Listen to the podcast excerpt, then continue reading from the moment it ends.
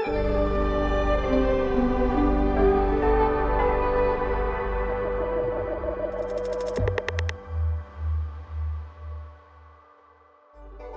vás u nového dílu podcastu Redneck o americké politice ze spoda i z vrchu.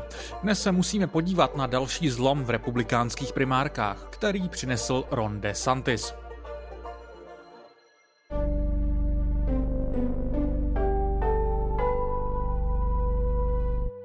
Floridský guvernér Ron DeSantis, který byl ještě nedávno vnímán jako naděje post-trumpovské republikánské strany, na sklonku víkendu ukončil svou skomírající kampaň na prezidenta. Now, following our second place finish in Iowa, we've prayed and deliberated on the way forward. If there was anything I could do to produce a favorable outcome, more campaign stops, more interviews, I would do it. But I can't ask our supporters to volunteer their time and donate their resources if we don't have a clear path to victory. Accordingly, I am today suspending my campaign. I'm proud to have delivered on 100% of my promises. and I will not stop now. Krom toho navíc podpořil Trumpa. Well, I've had disagreements with Donald Trump, such as on the coronavirus pandemic and his elevation of Anthony Fauci. Trump is superior to the current incumbent, Joe Biden. That is clear. I signed a pledge to support the Republican nominee, and I will honor that pledge.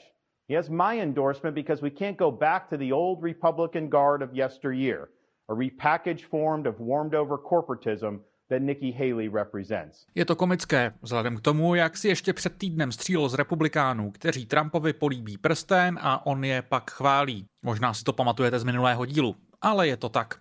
Vlastně se nedalo čekat nic jiného. Byť přiznám se, že jsem čekal, že ukončí kampaň až po ostudě v New Hampshire. Pojďme se podívat, jak k tomu všemu došlo. Upřímně, na díl o DeSantisovi a jeho celé politické kariéře se chystám de facto od startu tohoto podcastu. Vždycky do toho ale něco vlezlo.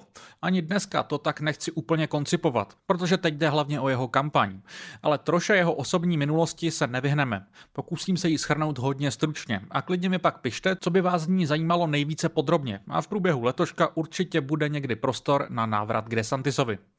DeSantis se narodil v roce 1978 na Floridě. Na to, jak bojuje proti Proti takzvanému elitnímu vzdělání byste možná netypli, ale má diplom jak z Harvardu, tak z Yaleu, z historie a zpráva. Aby toho nebylo, co se týče potenciální budoucí politické kariéry, málo, vstoupil pak do armády, konkrétně do námořnictva, ale i tam se věnoval nejvíce právu. V rámci jedné epizody v armádě sloužil mimo jiné v nechvalně prostulé věznici Guantanamo a dle například floridských médií tu měl mimo jiné dohlížet na mučení. Tuto část jeho minulosti se snažila některá americká média v průběhu posledního roku připomínat, ale nepříliš úspěšně. Řekl bych, že mě překvapuje, že to moc lidí nezajímalo, ale faktem je, že v rámci republikánských primárek trocha mučení přitěžující okolností prostě není. V roce 2012 kandidoval za Floridu do kongresu s víceméně Tea Party libertariánským programem. Podobně jako mnoho jeho republikánských kolegů vsadil na to, že prezidentské volby v tom roce vyhraje Mitt Romney a jeho viceprezidentský kandidát Paul Ryan kterého DeSantis dost chválil. To se ale nestalo a DeSantis se dostal do kongresu za relativně nekompetitivní okrsek snadno, ale vlastně bez jasné cesty k tomu, aby se v kongresu prosadil. Tady se tedy v následujících letech plácal a vlastně si moc ani nenadělal kontakty. Zprávy z této doby mluví o DeSantisovi, který je velmi introvertní až asociální, což dnes asi nikoho nepřekvapí. Zároveň mu ale utíkal čas, jelikož se zařekl, že vzhledem k tomu, že podporuje myšlenku omezení funkčních období federálních kongresmenů, nebude se ucházet ucházet o znovu zvolení více než dvakrát. V roce 2016 se mu otevřela příležitost, jak by mohl pokračovat, jelikož floridský senátor Marco Rubio kandidoval na prezidenta a zařekl se, že se nebude ucházet o znovu zvolení do Senátu, i kdyby náhodou v prezidentských primárkách neuspěl.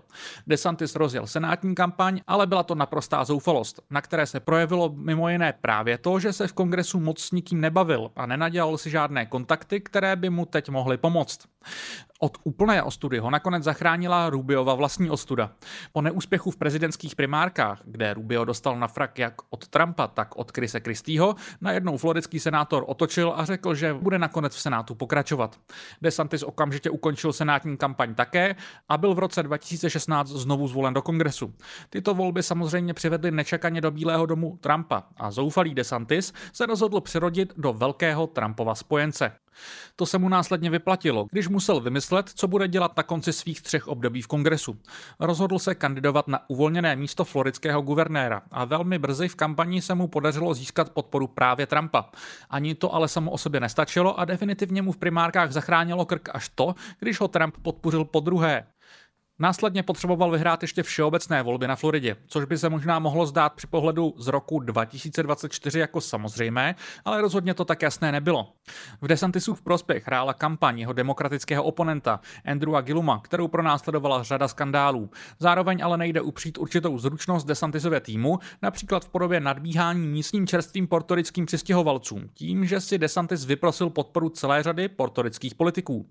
Nakonec DeSantis velmi těsně vyhrál guvernérské volby roku 2018, což nastartovalo jeho nejúspěšnější období. I o něm ale koluje spousta nepřesných představ.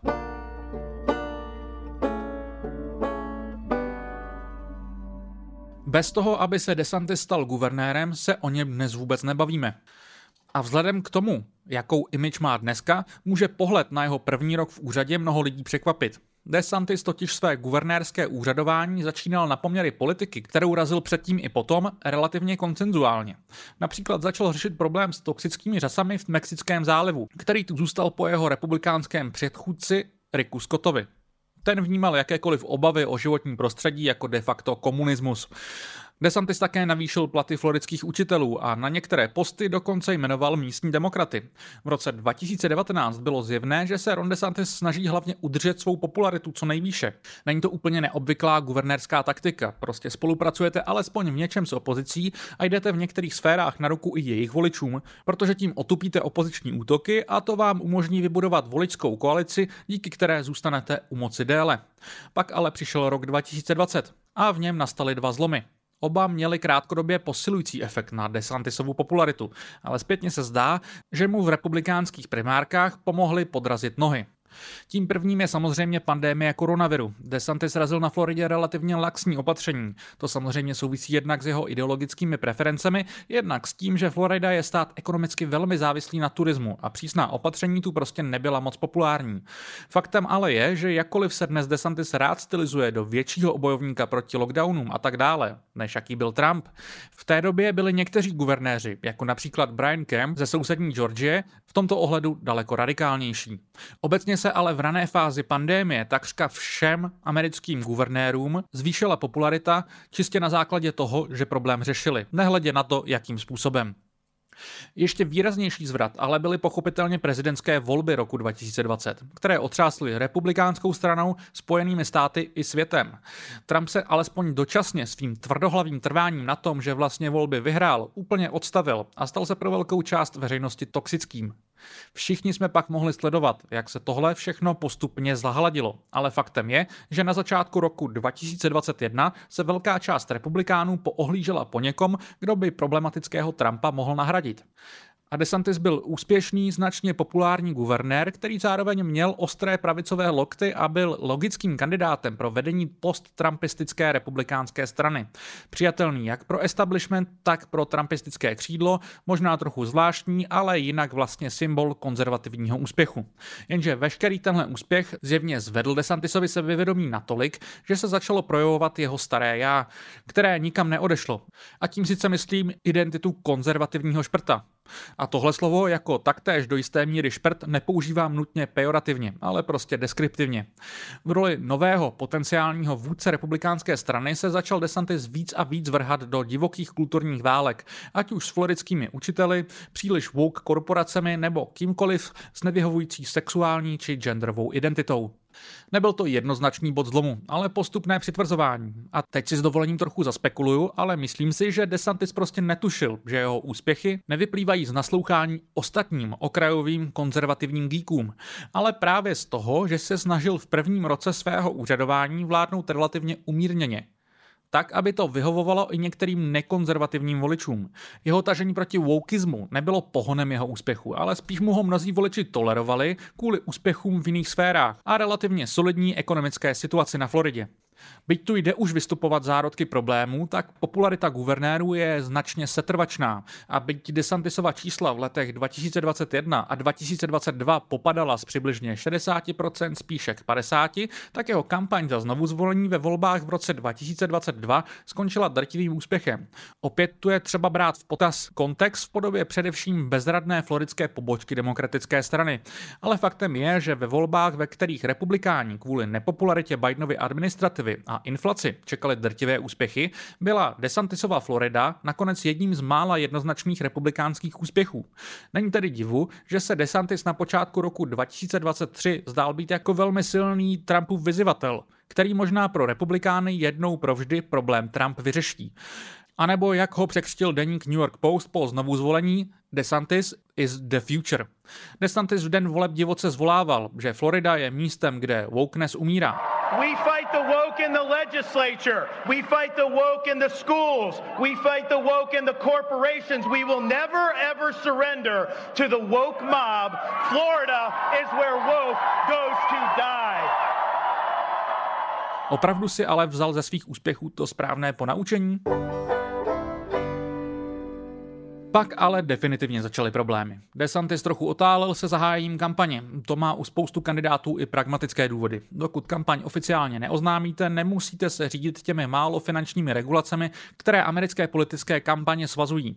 Když kampaň konečně oficiálně spustil, byla to katastrofa. Nevím, koho napadlo, že je dobrým nápadem místo klasického proslovu a tak dále odstartovat vše na Twitteru, v livestreamu po boku Ilona Muska. Asi půl roku na to, co Musk začal Twitter neobratně technologicky devastovat. Dopadlo to příšerně, mnoho lidem se nešlo vůbec připojit, což byla ještě ta lepší varianta, protože když jste se připojili, slyšeli jste při nejlepším ticho nebo rovnou kakofonie zpětných vazeb. All right, sorry about that. We we've got so many people here that I think we are we are uh, kind of melting the servers. So they just keep crashing, huh? See, I think we're back online here. Great. Um, all right. Well, it's certainly uh, an, an, incredible honor to uh, have Governor DeSantis uh, make this uh, stark announcement. Když se Muskovi a DeSantisovi podařilo vše zprovoznit, už vlastně nikoho moc nezajímalo, co konkrétně říkají. Samozřejmě nejde nezmínit Trumpa. Ten se do Santy se pustil s takovou vervou, jak to umí jen on. Vymyslel mu několik přezdívek jako Meatball Ron nebo Ron de Sanctimonious, tedy volně přeloženo Ron Svatoušek. V jednu chvíli naznačoval, že je DeSantis pedofilní groomer. Trump taky začal vyprávět novou historku o tom, jak prý měl DeSantis v podstatě brečet, když Trumpa žádal o podporu ve své první guvernérské kampani. Nevím, jestli je to pravda, ale že na tom DeSantis byl dost zoufale a bez Trumpa by to nedokázal, to pravda je. DeSantisova prezidentská kampaň ale také byla série naprosto nevinucených chyb. Ať už šlo o zmíněné spuštění kampaně, nebo pak sérii miniskandálů ohledně divných memových videí, která jeho kampaň sdílela a ve kterých byly podivné, krajně pravicové symboly. Může se to zdát jako drobnost, ale faktem je, že to umocnilo v očích veřejnosti už tak existující přesvědčení, že DeSantis je ve vleku terminálně online pravicových geeků, což hold pro většinu elektorátu není zrovna dvakrát přitažlivé. Kdokoliv, kdo viděl byt jen sestřihy republikánských debat, může potvrdit, jak trapný a mimicky podivný umí Ron DeSantis být. Ale jeho nedostatek charizmatu se projevoval i jinak. Naprosto legendární je jeho výlet do Washingtonu, kde se ucházel o podporu floridských kongresmenů pro svou prezidentskou kampaň. Několik z nich hned krátce po schůzce s DeSantisem podpořilo Trumpa. Jsou tu určité ozvěny DeSantisovy neschopnosti nadělat si přátelé v kongresu a následné bídné senátní kampaně. Není divu, že se pak o DeSantisové kampani začalo šířit spoustu vtipů. Jeden, na který naskakoval i Trump, se týkal DeSantisova nevelkého vzrůstu a nepotvrzené fámy o tom, že DeSantis proto nosí na schvál umě schované podpatky. Šířit se začala i apokryfní historka o tom, že měl před novináři během jakéhosi letu DeSantis jíst puding bez lžičky, prostě rukama průběhu roku se začalo šířit i video, kde někdo během kampaně před nadšeného Desantise staví hamburger a ten děsným dětským zažvatláním říká mm, Nic naplat, že to bylo satirické, předabované video. To, že ho spousta lidí brala za autentické, přece jen svědčí o tom, jak Desantise lidé vnímají. Bylo by ale nefér svádět všechno na DeSantisovi vlastní chyby. Faktem je, že měl před sebou těžký úkol. Nejenom, že Trump nikam nezmizel a kandidoval znovu, ale zároveň na něj ještě před zahájením DeSantisovy kampaně začala být oznamována jedna žaloba za druhou. Chápu, že to pro některé posluchače může být nepochopitelné, ale minimálně na republikánský primárkový elektorát to mělo takový efekt, že se strana začala sjednocovat právě za Trumpem, kterého vnímala jako neprávem napadeného. Žaloby jsou v očích těchto voličů pletichami, především demokratických politiků, kteří neumí porazit Trumpa jinak, než ho takhle neférově odstavit. Na to si pak stěžoval i přímo DeSantis s tím, že proto žaloby částečně vnímá jako vměšování v republikánských primárkách, které má prostě za efekt posílení Trumpa. Nemusím asi zdůrazňovat, že s interpretací DeSantise ani mnohých republikánských voličů nesouhlasím. Faktem ale je, že si moc nedokážu představit, že by si s oříškem Trumpa a téhle vnitrostranické dynamiky poradil i daleko schopnější kampaňový tým, než byl ten DeSantisův. Byť musím říct, že to, že se DeSantis vůči Trumpovi moc nevymezoval a začal na něj více útočit až v posledních týdnech, když už bylo pozdě, mi přijde taky v něčem symptomatické pro to, jak zmatenou kampaň vedl.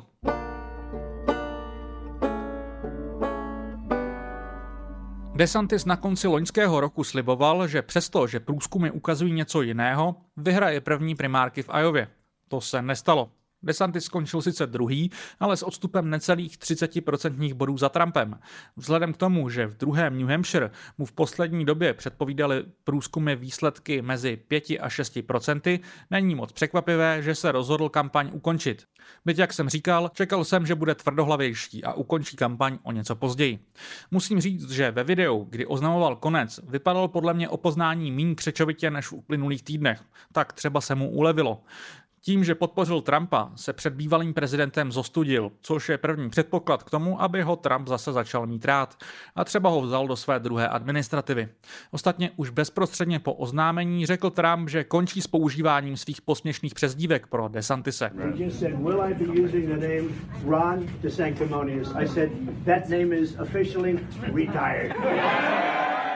Trump je sice raz, co se týče vymáhání lojality, ale když mu někdo zase začne lízat paty, je dost rychle splachovací. Moc nevím, kde se to ve mně bere, ale mám potřebu říct, že čistě na papíře DeSantisova kandidatura dávala určitý smysl. Nemluvím ani o tom, že ji zahajoval na vrcholu sil a dalo se jen stěží tušit, že šlo přesně také o moment jeho začínajícího pádu.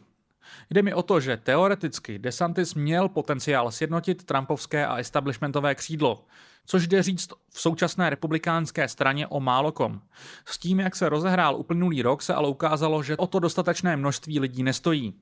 A v takovém nastavení prostě trochu víc dává smysl messaging Nikki Haley, která se profilovala jako více protitrampovská alternativa. Ani ta ale nebude podle průzkumu o moc úspěšnější. Sluší se také dodat, že její protitrampovství má svoje limity. Jestli vás zajímají více, najděte si můj včerejší profil Nikki Haley na webu Voxpotu. Otázka, která tu teď přetrvává, je, jestli DeSantis odřízl bitvu, kterou nemohl vyhrát, a teď se mu opravdu uleví a třeba má ještě nějakou budoucnost v republikánské straně. Nebo jestli se k němu v definitivně navrátil cejch lůzra, který ho provázel v prvních letech politické kariéry.